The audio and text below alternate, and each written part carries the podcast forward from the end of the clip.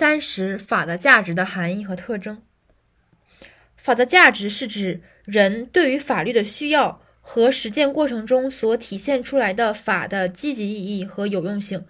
价值的含义是一个双向的，一方面是人对于法的需要，是主观性比较强的一个需要；另一方面是客观性比较强的，就是法的积极意义和它的有用性。所以，法的价值分为两方面，一方面是指人对于法律的需要，另一方面是实践过程中所体现出来的法的积极意义和有用性。法的价值具有以下的三个基本特征：一是法的价值是阶级性与实践性与社会性的统一；二，法的价值是主观性与客观性的统一；三，法的价值是统一性与多样性的统一。